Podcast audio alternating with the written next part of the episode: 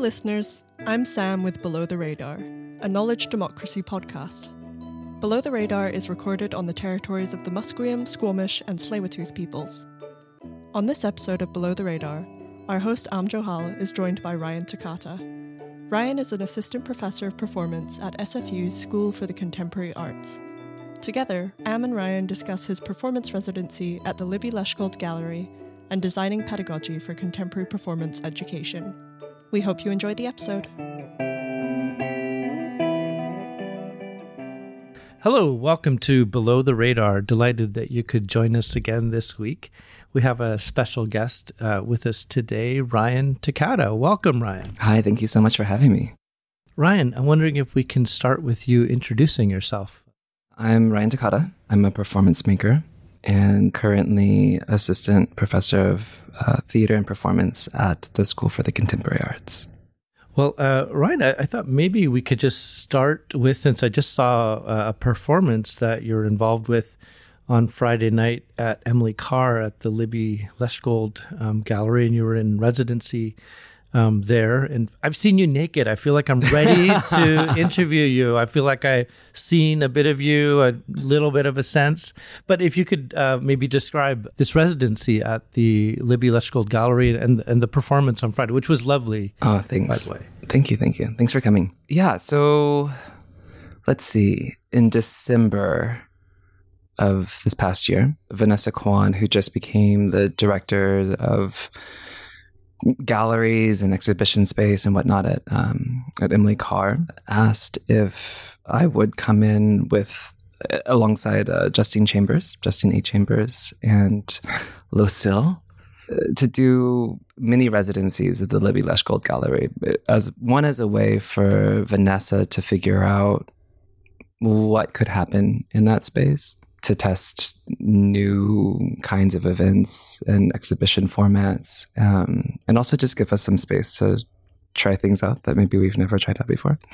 So um, yeah, we we were each in for about two weeks, and my uh, my two weeks just wrapped up yesterday. And so yeah, when Vanessa was asking like you know what what are some things that we could do here there were so many bad ideas, like really bad ideas.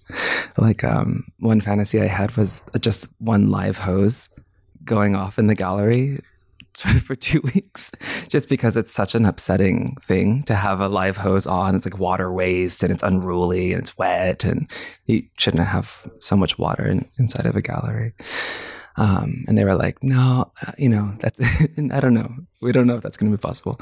Some other ideas were like uh, just a hot air balloon, such a tall space. There's so much volume in that space. Just to have a hot air balloon that would give people like a one inch ride and then fall back down, I thought would be really fun. Um, a food court at one point. But we landed on installing this 400 square foot white high pile carpet in the gallery. And the idea was that uh, over the two weeks, we would program a series of activations on this carpet that were really different in mode and form. One was, you know, a screening of Gregg Araki's Nowhere um, from the Teen Apocalypse trilogy, which is one of my most favorite movies for no other reason than it was just one of my most favorite movies. And we ate a, like piles of cheesies on the carpet, and they were free, and it was a free movie night, and people could wipe their hands, and so sort of this gross suburban basement kind of experience or image. And then, you know, that would be done. And what would remain were the cheesy stains on the white carpet. So then in the between times of these events, you would see these traces and impressions from stuff that happened, you know, prior. Um, other things included like um, some therapy dogs from the wellness center at Emily Carr, where people can come and just sort of casually play and pet with dogs. And it's so like, it's always so fun to work with animals because they, they draw so much attention. They're so like it's not hard to understand what's going on because you're like, oh, it's a it's a dog. And I can pet it and it will bring me joy. It's my favorite kinds of performance.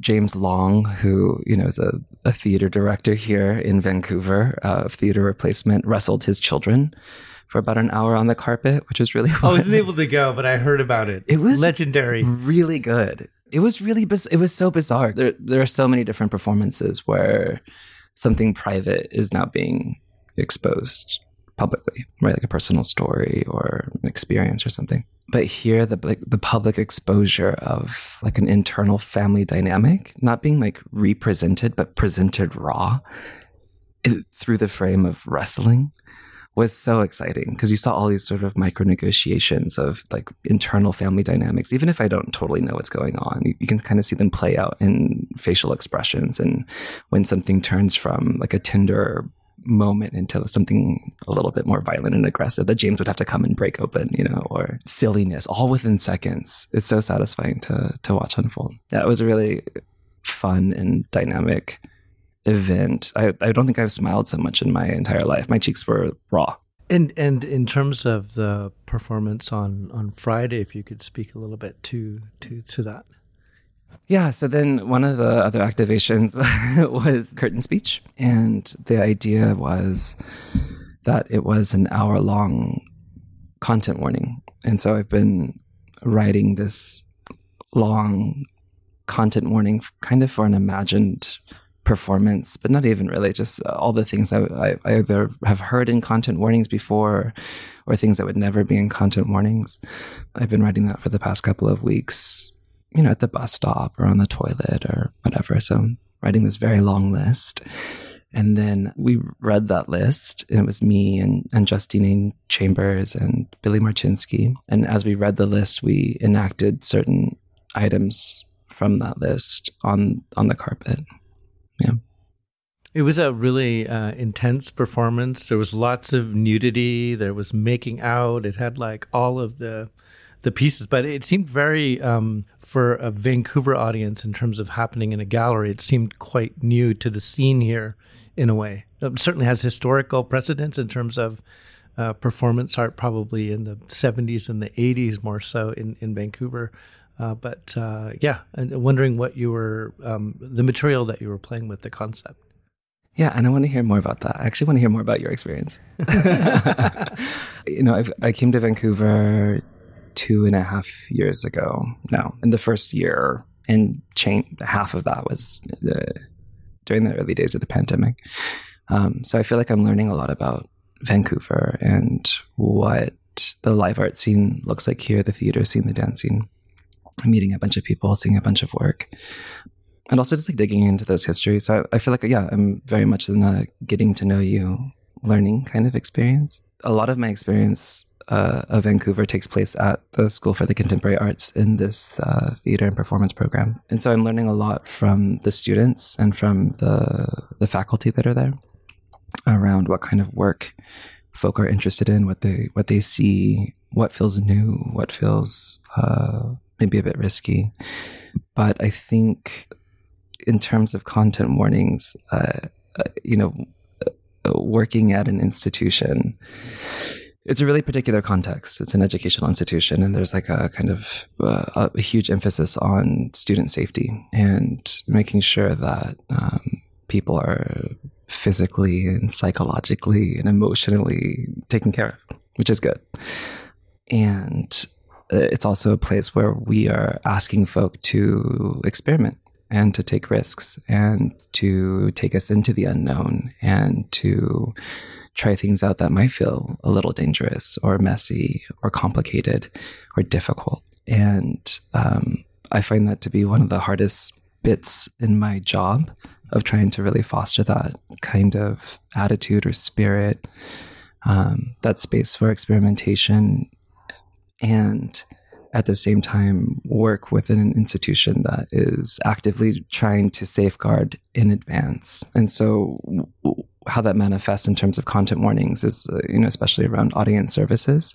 You know, I'll be working with students for a couple of semesters on whatever it is that they're working through and encouraging them and challenging them and, you know, and then when other folk come in and watch it for the first time, there's a sense of shock of like, oh, oh we, oh, there's no way that we can use flour. There's no way that their their tits can be out. There's no way that they can pee in the. There's no, you know, it's like this immediate kind of knee jerk reaction towards things that I think are at surface level shocking, and then come out the content, the proposed content warnings, and there have been some that are so wild. Like one more recently was fresh flowers as a content warning. Um, and, and I, it's those moments where it just causes me to pause and and think like, well, how did we get here, and what is what what are we trying to warn and alarm people about in in this work?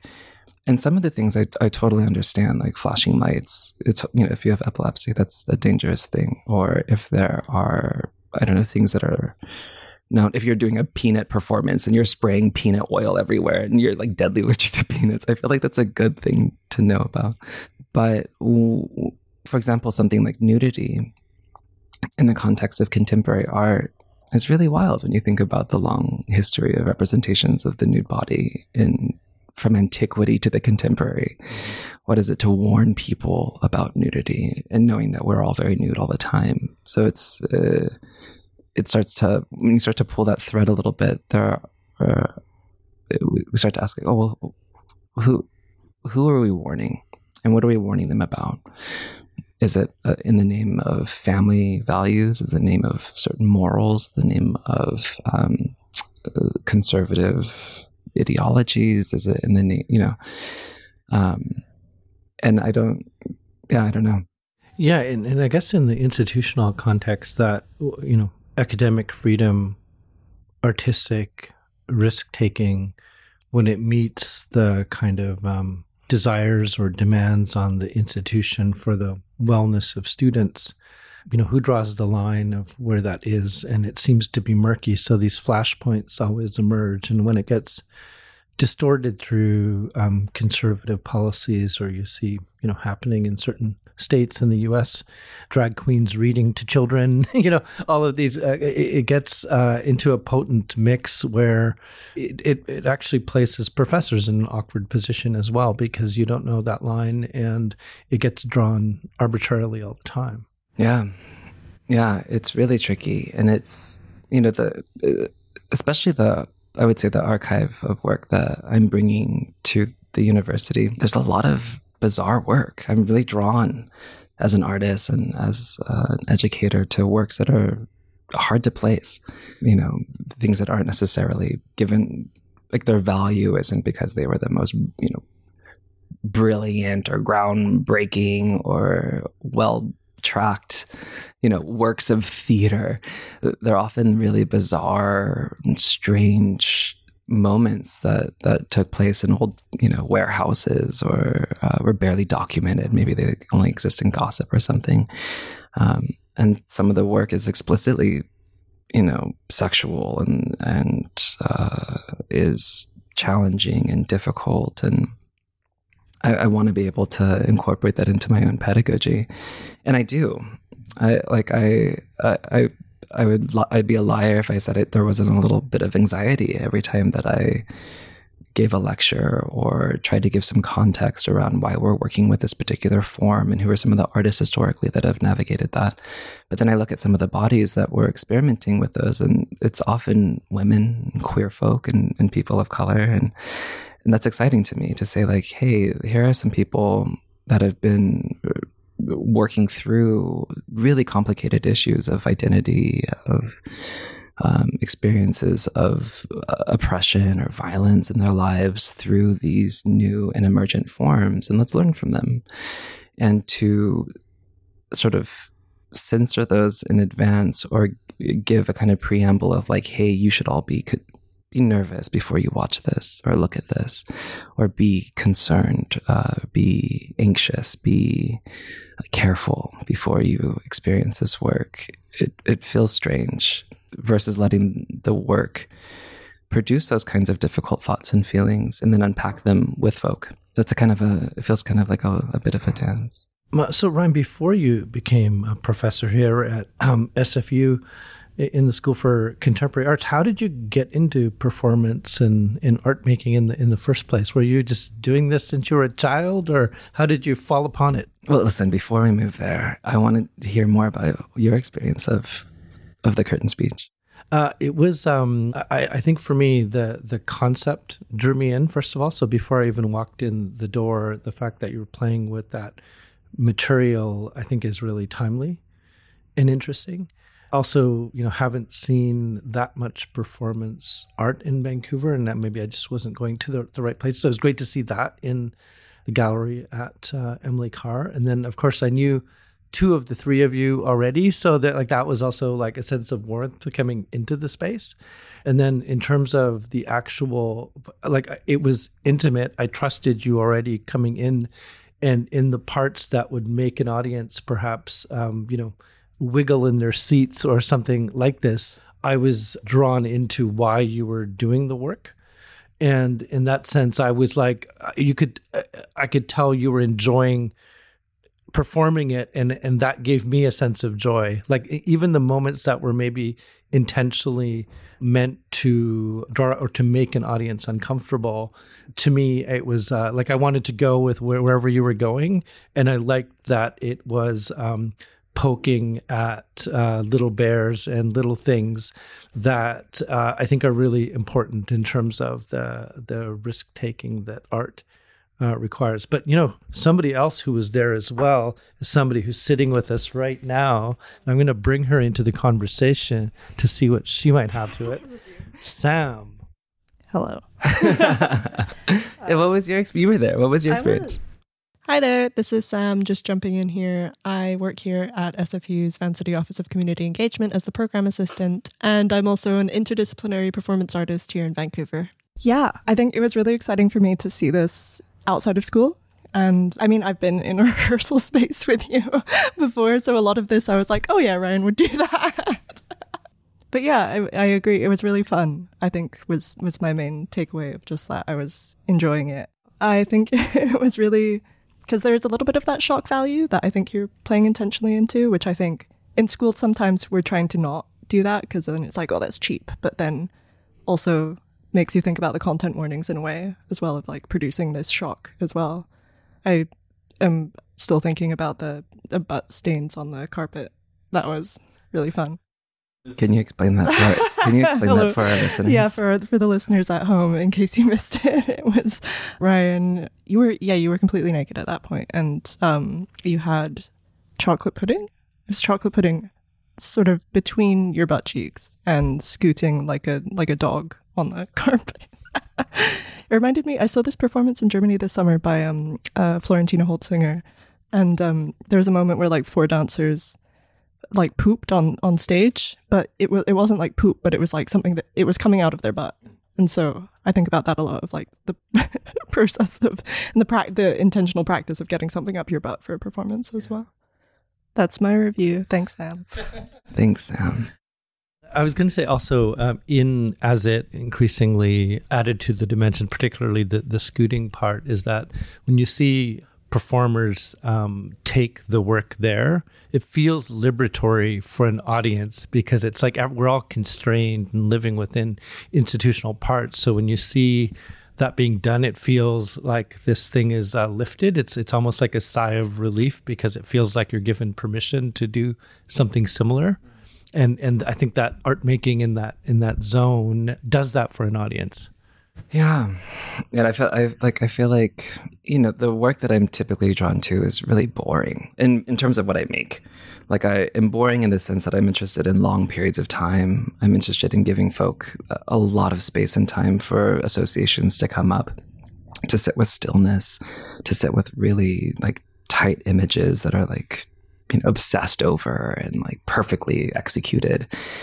And I think that something I've been craving as an artist, at least within this during this residency, um, was the permission to be a little nasty and to be a little perverted and to and to be juvenile and to get into these kinds of acts that are that are silly and ridiculous and pair those with things that you know and, and shape them in such a way that maybe they can be held as more heightened aesthetic experiences or something. But to to have that twinning, I think was really necessary for me. Partly coming out of the pandemic, partly being here in Vancouver, where everyone is so nice and everything is so nice and careful. Um, that and I really repressed and really repressed. Maybe I don't know. I, I, I can't make that judgment yet. I, mean, I don't know, but I, that's what I've heard. That just to just to create these kinds of openings yeah, this this idea of like giving permission. I feel like I need to do that with myself. I feel like I need to do that with my students. I feel like I need to do that with my colleagues. And, uh, and I think that's one of the sort of uh, impulses I have as a, like a queer person in the world is just to make experiences and moments and environments just a little more queer or wild or nasty or perverted without only living in that terrain like collapsing that back into something much more serious like this podcast maybe you know uh, a, a, discursive conversation or god knows what. But I, I like giving myself that permission to yeah to carve to carve out these more ridiculous spaces for things to happen so now I'm going to come back to this question of how did you get into making art and performance? Uh, were you doing it since you were a kid? I assume. No, no, not at all. I mean, in my like, I grew up in Fresno, California, um, which is like a Central Valley, California farming city. Um, and actually, I grew up in a suburb of that place called Clovis, California, which is known for its rodeo days and other white cowboy things, you know, kind of a really terrifying place to grow up. But I would play a lot on the couch with like my X Men action figures because a little bit of a dork and kind of lonely, I'm sure. but you like you you have to find ways of playing. Like uh, my garbage days were my favorite. Like going when people would dump all their garbage onto the street and then you, you could pull out different toys and stuff like toys being like a bumper or like you know a refrigerator door or something and that became like a shield and your sword you know? Like uh, that those kinds of performances i was doing when i was little. And then high school i got dragged into theater on accident and my drama teacher was really he was really something I, mean, I think he was a little drunk all the time. Like he was driving around in his car in the parking lot, sort of drinking and smoking, and he'd come in like red faced, but he was so passionate and so like lovely, and he was really taken by me for some reason, and then ended up giving me my own show called the Ryan Tacata Show, where I was able to direct a bunch of bits and then put it on as like a dinner theater kind of thing, and I remember uh, our principal at the time, he like rolled in on his wheelchair and was like, you know, Ryan, like I feel like I could get fired for a lot of the things that just took place here because I really had all the freedom to to kind of stage whatever. Like there was um in the Ryan Tacata show, there was um the gay fashion designer for the Pope who came in and was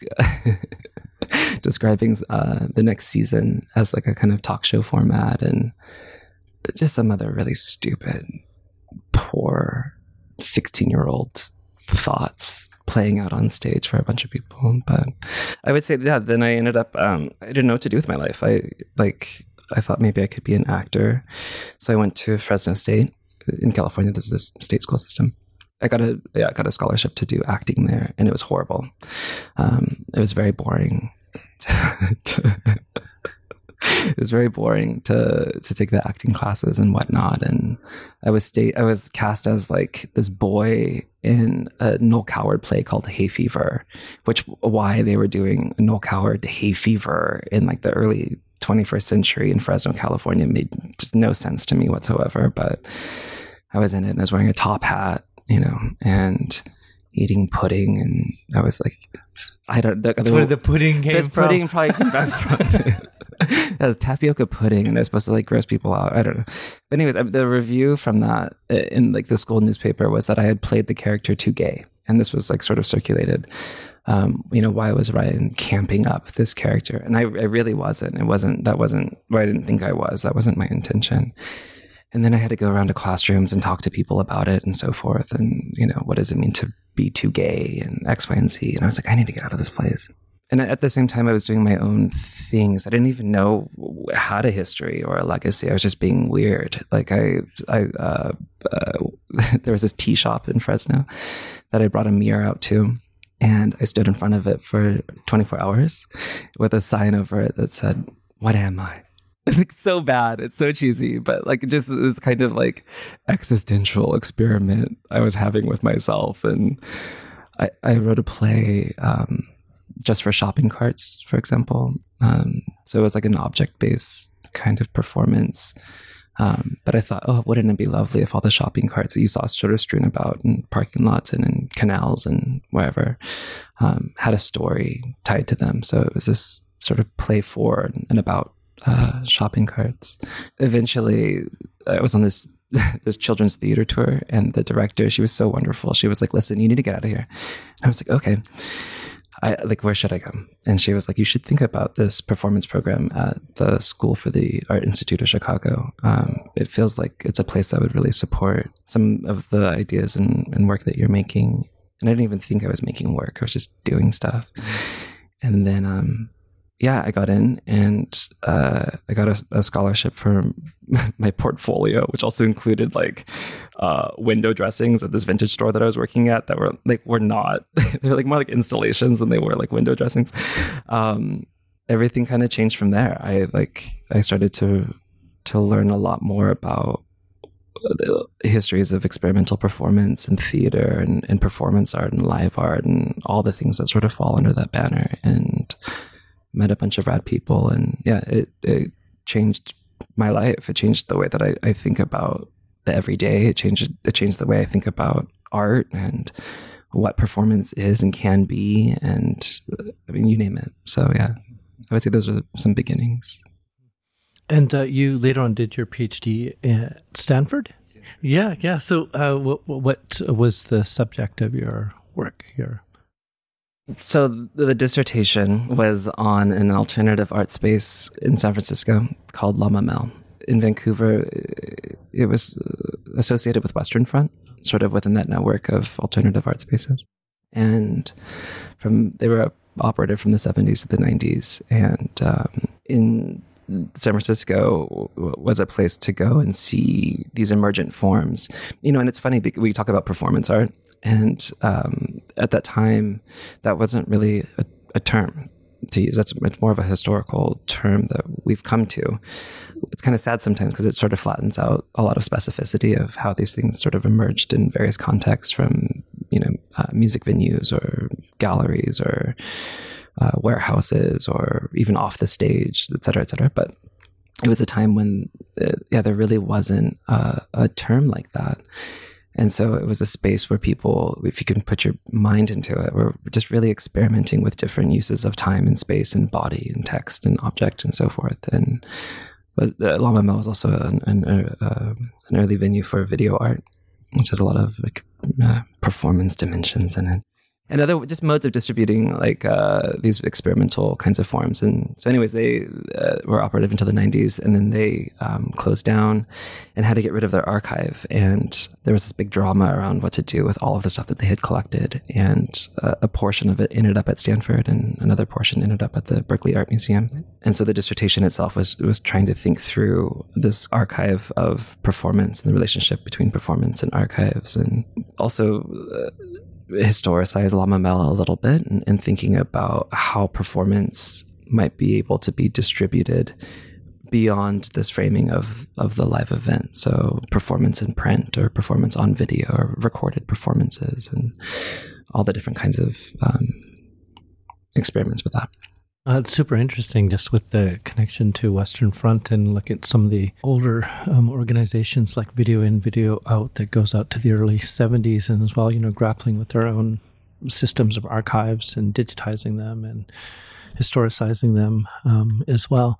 Wondering eh, now, you know, coming into SFU, into a, a, a a theater and performance program where a number of you are new faculty in the area, how you're thinking through pedagogically you know where to take the the school. You walk into a history immediately when you walk into a school but you're also a number of you are quite new. You've been on faculty three or four years. I'm thinking about erica latta who's been a guest on our show. James long is new to to faculty. And so it must be really um, exciting time to be in the in the program and to think anew what theater and performance can be in this time and, and particularly with the, the histories that sfu has yeah, it's a, it's a really exciting time. I, you know, when I let me let me say this is that I was looking for the dream job was to teach performance in an art school context, and that's really different than teaching, let's say, theater or drama or acting within a theater program, maybe housed within the humanities.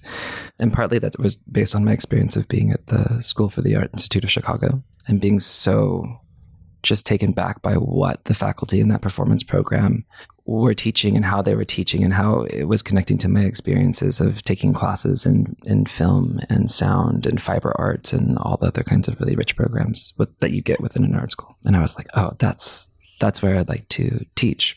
That's where I'd like to yeah, try out different forms of studio practice and, and so forth. And so when this position opened up, it was really exciting because it's quite rare to see an opening for uh, a performance position, a tenure track professorship w- for performance within an art school. And so I applied, and and when I got here, it was um, you know the top of the pandemic, which is a very strange time. You know the schools were shut down, all the teaching went online. So one, it was about trying to figure out how to continue to teach performance practice via Zoom. At the same time, the faculty that were there, Stephen Hill um, and Cole Lewis, who brought us in, left for a couple of different reasons. And so there, it was just a, a sort of clearing of this new home and uh, which was a bit terrifying to have to, to orient myself to a new institution and to a new city and to new faculty and, and a new student body that maybe there were expectations of what uh, their degree was supposed to be, what kind of education they were supposed to be getting. And I was certainly brought in as somebody who was going to teach from you know my field of scholarly expertise and artistic practice and so i could teach that but i you know i couldn't and i, and I won't teach other kinds of acting forms for example it's just not it's not i'd be the worst person to, to teach that and so it, it took us some time to, to, have to think through like well what, what do we do? We know that we're going to have to fill some new positions. We know that we're going to have to um, readdress the the curriculum now that all the old faculty are gone. And we spent the past couple of years doing a bit of review and redesign of the curriculum. Um, right now, all those program modifications are sitting with the ministry. They're being reviewed, and hopefully, those will go through um, at the top of um, June. So we have a whole new program coming in. We and we spent yeah a lot of a lot of time thinking through structures and course containers that could open us up to a, a a number of modes of performance, of contemporary performance. That's quite exciting. It's like it's, a pretty rare opportunity, and there's a lot of support from the School for the Contemporary Arts and faculty. And I think the students are slowly getting on board with where we might be taking them but there are a lot of unknowns and i, I really I, I, like that space like i rarely teach the same thing twice i really love thinking of the classroom as performance um, and thinking of uh, these new events that we might be able to create where we confront a set of ideas or art practices or techniques or modes together kind of for the first time, you know, like I, I just invented this course around persona making where we had, had students invent their own personas and craft their own personas, art personas um, over the course of a semester. And I'd never taught that before. And what does that look like in terms of a studio? How do you test that out? How do you grade that? Uh, what are the artists that you bring in to kind of shape the context for that work? And, um, you know, what, what might that give students uh, in terms of, uh, a sense of give them in, in terms of a sense of you know how they might be able to use some of this, this, these tools or practices in their own work moving forward? What what might it inspire and so forth? And so i like giving us a space for that kind of invention and that we can continually update the program as the years roll on and we're responding to the field and to contemporary culture and the particular students that are in our program and so forth that's quite exciting. But I, I, would let me say this: is that the the big thrust is that we're we're really interested in performance makers versus training people as actors or as directors or as dramaturgs within any particular set of uh, skill sets or a particular discipline. And part of that is to to give students enough agency to uh, see themselves as artists and to say like the things I'm trying out are specific to me and to the way that I'm kind of experiencing the world. And I, I also can invent methods and methodologies and I can articulate them and I can test them out and I can come up with forms of assessment for them to say like, oh, here's what uh, good or bad might be for me versus that coming from the outside and in doing so learn to professionalize from within that they can start to sort of profess the things that they really care about versus having this abstract sense that there is like a way to leave the school and then survive because there's just not. There's many ways. Um, and a lot of ways that we've all discovered in our own wayward forms. Like I'm, i don't know if you exactly planned and plotted your way to this exact moment Absolutely not. I was a community organizer, and I guess I just learned how to do. I think of this as community organizing in a new way. And interestingly, I was always kind of at the intersection of the political and, and art was a way of getting away from the intensity of the political. And so it was something that I'd always could have been involved with communities or set on boards and this type of thing. But um, inhabiting this position was that there didn't need to be like a false wall between these things. They could actually like come together and you could just totally be yourself. And uh, so, in in some sense, I just did things I was interested in, and then happened upon here where there was enough agency and autonomy to kind of create a kind of your own work in the way that you want to. Yeah, yeah. and and find it and discover it, yeah. you know, and fill it out. And I feel like that's going to be a life time experience for all of us in a lot of ways, or at least it is for me. And so to really honor that and not shy away from that, I think takes a lot of takes a big investment in curiosity, just to get folk really curious about things that maybe they don't know or haven't experienced yet, and then also just a, a kind of confidence in experiencing the unknown and the new, um, and that it's okay not to know, and uh, it's okay not to have a, a complete understanding of how things are or what they are. Uh, but to be able to sit with things long enough to go like, oh, this is uh, exciting, or this is going to feed me, or this is uh, an interesting set of ideas that I'm going to pursue for a little bit and and and stay with for a while and see what might come up. Yeah, trying to cultivate that sense of of the unknown, which is tricky because you're also competing with certain demands of job markets and expectations of what to do with you know a BFA or a degree that oh, I go out and get a job and um, you know financial insecurity all of it. And big questions of like what am I going to do with my life and so forth. That's like all of that's very much operative. So I'm trying to attend to that as well but also maintain the sense of hey it's gonna I want you to feel smart enough and creative enough and bold enough to like discover that down the line and then invite other people into the, that world to become world makers, um, not just for yourself, but for your community of friends and artists and activists and you name it. So trying to model, yeah, trying to model a program that will produce that uh, within the students so that they can produce that for themselves and others. I was going to ask you about artists and performers that you're inspired or influenced by who are working um, currently, whether they're professors or peers or others, but wondering who you think is doing yeah interesting work that you're particularly attuned to or interested in? Oh my gosh. I mean so many people. I i the the people that come to mind um, include uh, Miguel Gutierrez, uh, La Chica Boom, Adam Linder, uh, 600 Highwaymen. Every house has a door. Breadface blog you know, like I was living throw that in. It's like this this person who anonymously was uh, smashing her face into bread on on Instagram and TikTok, for, you know, for a long time, and has hundreds of thousands of followers and has made a really wonderful career for her, herself, um, just pressing her face into bread. okay. uh, and Rita Happy, yeah, there. Uh, Julie Tolentino, and older folk too that are still making work like Lois Weaver and Curious and Forced Entertainment and I see a lot of work from dance to to drag to performance art to, to dare say theater. Yeah, there's like I, there's a bunch of folk that I'm inspired by. Yeah. I was going to ask you about, you know, one of the challenges of coming into a faculty position, you know, you can generate a lot of energy and ideas being in a in a pedagogical space, being around other colleagues, but also I find when I teach, I learn a lot from students as well. Uh, but this uh, challenge of having the time to make your own work.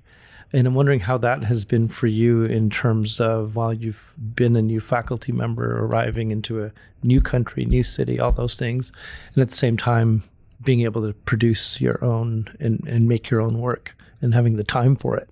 Yeah, it's hard.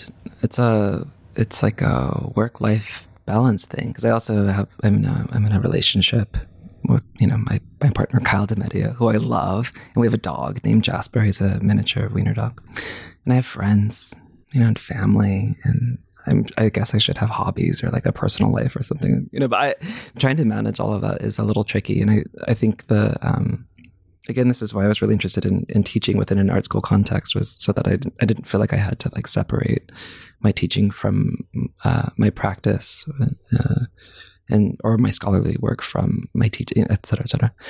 Um, so I feel like for me, the the long game is to really look at all of that as a singular project and to not feel like I'm necessarily separating out those spaces. And I, I I appreciate it when things feel a little blurry, like when it, it, feels like the classroom context is becoming kind of like a performance of an event, or if there's something kind of pedagogical and uh, what I'm doing alongside a, a, project, like where I'm able to teach a workshop or, or give a talk or something. Like when those things sort of start to feel like they're all somehow operative and that the context might be shifting a little bit, that feels really great. But just in terms of time management, you know, we get a we get a bit of a research summer. It's so great about teaching in Canada. Like we end in April and start in September, so that's like a pretty good chunk of time. We've been bogged down with a lot of administrative work just because we're a small faculty, and so we have to um, do a lot of admin ourselves. I've been the area coordinator for our program for the past couple of years, and ushering in a lot of these program changes and bringing on new faculty and doing job searches and et cetera, et cetera.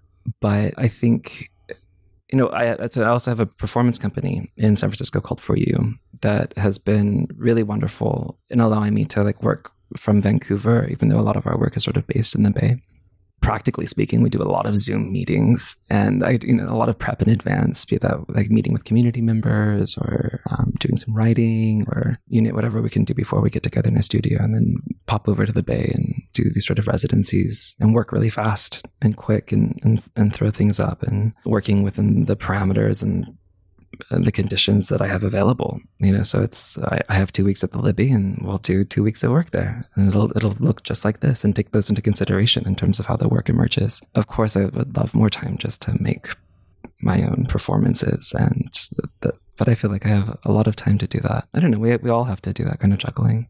What uh, do you have any work that you're developing right now that you wanted to talk about?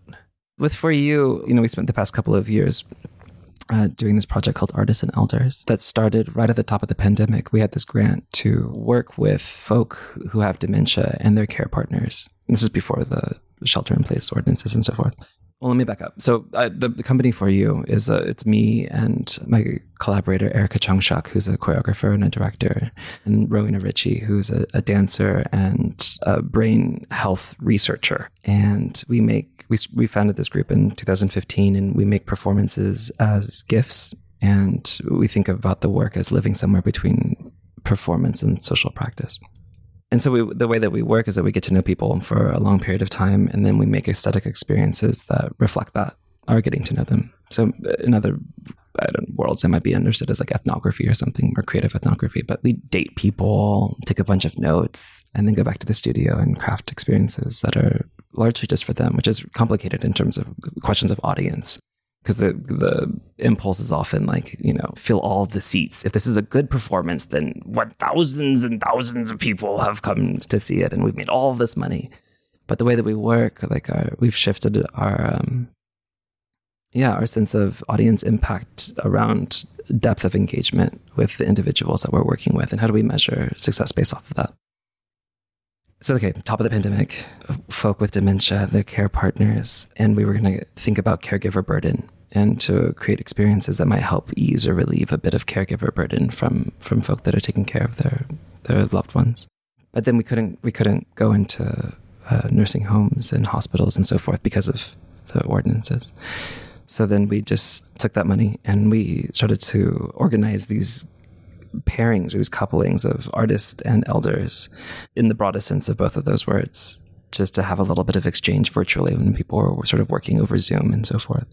And we paired like a hundred people to to do that kind of work early on and then did that work in Chicago and at the Court Theater in Chicago with Hyde Park Art Center, and then also at the Oregon Shakespeare Festival. More recently, we worked with an elder for about a year. But now on on the end of it, we're, doing a project called The Welcoming, which is working with this befriending organization, an elder befriending organization called LBFE, Little Brothers Friends for the Elderly um, in San Francisco, and they work with people who are clinically diagnosed as being as uh, living with loneliness and being socially isolated, meaning that they don't get more than two social visits a month. And that includes social workers and so forth. So folk that are like really, really um, isolated even before the pandemic for a number of reasons.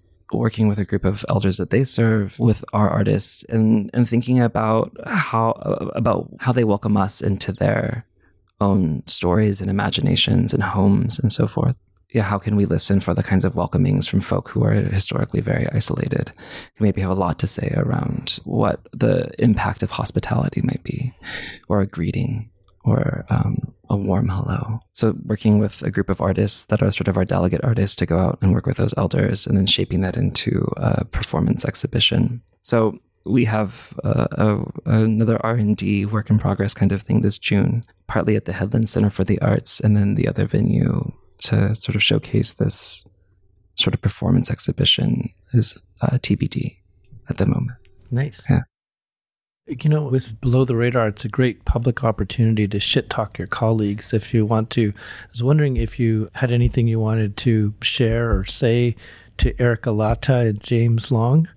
Wow. A joust, a joust, a public joust, prodding. I to shit talk my callings. Wow. No, I okay. Uh, let me say this. I have to say that I feel really blessed being able to work with the two of them, and I'm. Uh, it's James is great. You know, he came in. I mean, it was just Eric and I trying to keep a, a, a, an area together, like a department together, which is really hard. And James has come in, and within his first year, just like to help been so helpful in taking on administrative things and thinking with us and um, contributing to the area and helping fantasize with us. And we have Young Lee coming from Harvard next year who has a practice in augmented reality and performance and virtual performance and things that I, you know, I'm so low tech, low fi, like I, I'm spreading pudding in my ass, you know, and dragging on a carpet that hasn't like, I'm, there's not like an application for that. So I, I'm really excited for her to come in and, and help us think through how we might prep students um, to engage in new technologies and digital technologies in their performance. But no, I don't know if I have any jousty things. I mean, I'm sure if we had some drinks, like I probably could say a few things. But Ryan, is there anything you'd like to add? No, I don't know if there's anything. I would just say that it's Vancouver's really exciting. It's an exciting place right now. For, I think for performance. I think in terms of the artists that are here that are making live art and live performance, the venues that are that are supporting that kind of work. There's um, you know from Grunt Gallery to Western Front to the Dance Center to uh, the Cultch and Fire Hall, and it, it's. It, I feel like it's a really exciting time to be here and thinking through my own performance practice, but also what does it, what does contemporary performance pedagogy look like? How might that be tied into some of the exciting activity and artists that are working here beyond the institution? And how, regardless of what discipline we think we might be in, how we all might be able to get together more and think across some of yeah some of our practices and ideas right now. Uh, and I say that because I feel like historically the West Coast has been left out of the more like exciting uh, conversations around what is contemporary art and uh, what is at least within the performance worlds. Um, you know people look to berlin or london and new york and maybe la now for a little bit but yeah there's something about northern california and all the way up to the pacific northwest. It's been it's an interesting there's a lot of really exciting dynamic work that i, I feel really happy to be here now meeting all these folk and being with young artists like Sam and seeing like what happens with her career, you know, or being with you, Am, and and thinking about how our program might be able to connect in our social classes that we're going to be offering, how that might shape out over the years, and what kind of work might come from that, and what what kind of students might be exposed to that, and what they might be sitting next to you doing this very same kind of job like down the line. It's it, it's it feels like such an exciting moment. So I just I think I would just add that I'm really um, yeah I'm excited to be here. Thank you so much for joining us on Below the Radar, Ryan. Cool. Thank you so much, Am, and thank you, Sam. Thank you, Sam. Below the Radar is a knowledge democracy podcast created by SFU's Vancity Office of Community Engagement. Thanks for listening to our episode with Ryan Tacata. Check the resources in our show notes to learn more about some of the performances and artists mentioned in the episode. Don't forget to subscribe to us on your podcast listening app of choice, and we'll catch you next time on Below the Radar.